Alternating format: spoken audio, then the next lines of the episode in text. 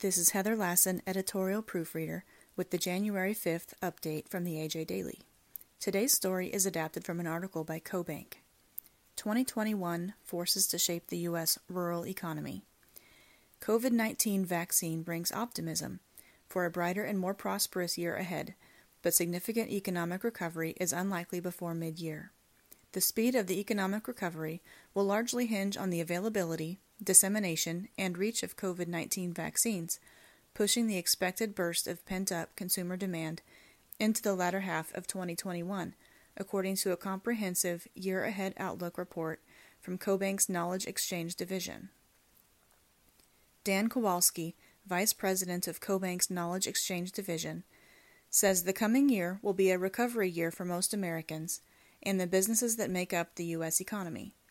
The early part of the year should look very different than the latter, but in total, economic growth is estimated to be about 4%, following a retreat of roughly 4% in 2020.